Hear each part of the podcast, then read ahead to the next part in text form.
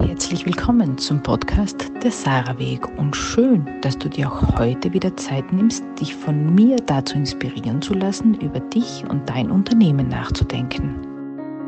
Hast du dir schon mal die Frage gestellt, wann du mit deinem Unternehmen am Zenit bist, beziehungsweise wann genug ist?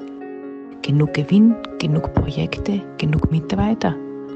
Wenn wir mehr Umsatz und mehr Gewinn haben wollen, brauchen wir auch wieder mehr Mitarbeiter oder überlasten die bestehenden. Wenn wir neue Projekte an Land ziehen, so muss sich jemand um die zusätzlichen Kunden kümmern und hat dann weniger Zeit für anderes.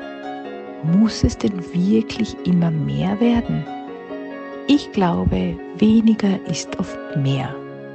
Das ist natürlich schwierig, wenn man auf all seine Kunden angewiesen ist um die bestehenden Kosten zu decken.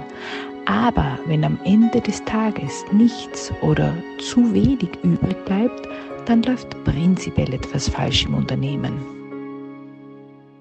Wir sind oft so in unserem Tun drinnen, dass wir vergessen, das große Ganze zu betrachten. Die Angst, nicht genug zu haben, treibt uns an und wir laufen und verlaufen uns und haben den Weg schon lang verlassen.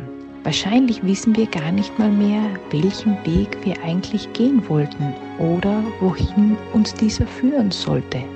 Was wollen wir? Warum haben wir unser Unternehmen gestartet? Warum widmen wir unserem Unternehmen oder unserem Job als Führungskraft so viel Zeit? Fragen, die man sich immer wieder stellen sollte, um herauszufinden, ob die Antworten noch dieselben sind. Kinder haben viele Wünsche, jedoch fällt ihnen meistens erst ein, was sie unbedingt haben müssen, wenn man mit ihnen in einem Spielwarengeschäft ist. Ähnlich geht es uns Erwachsenen, vor allem seit Social Media.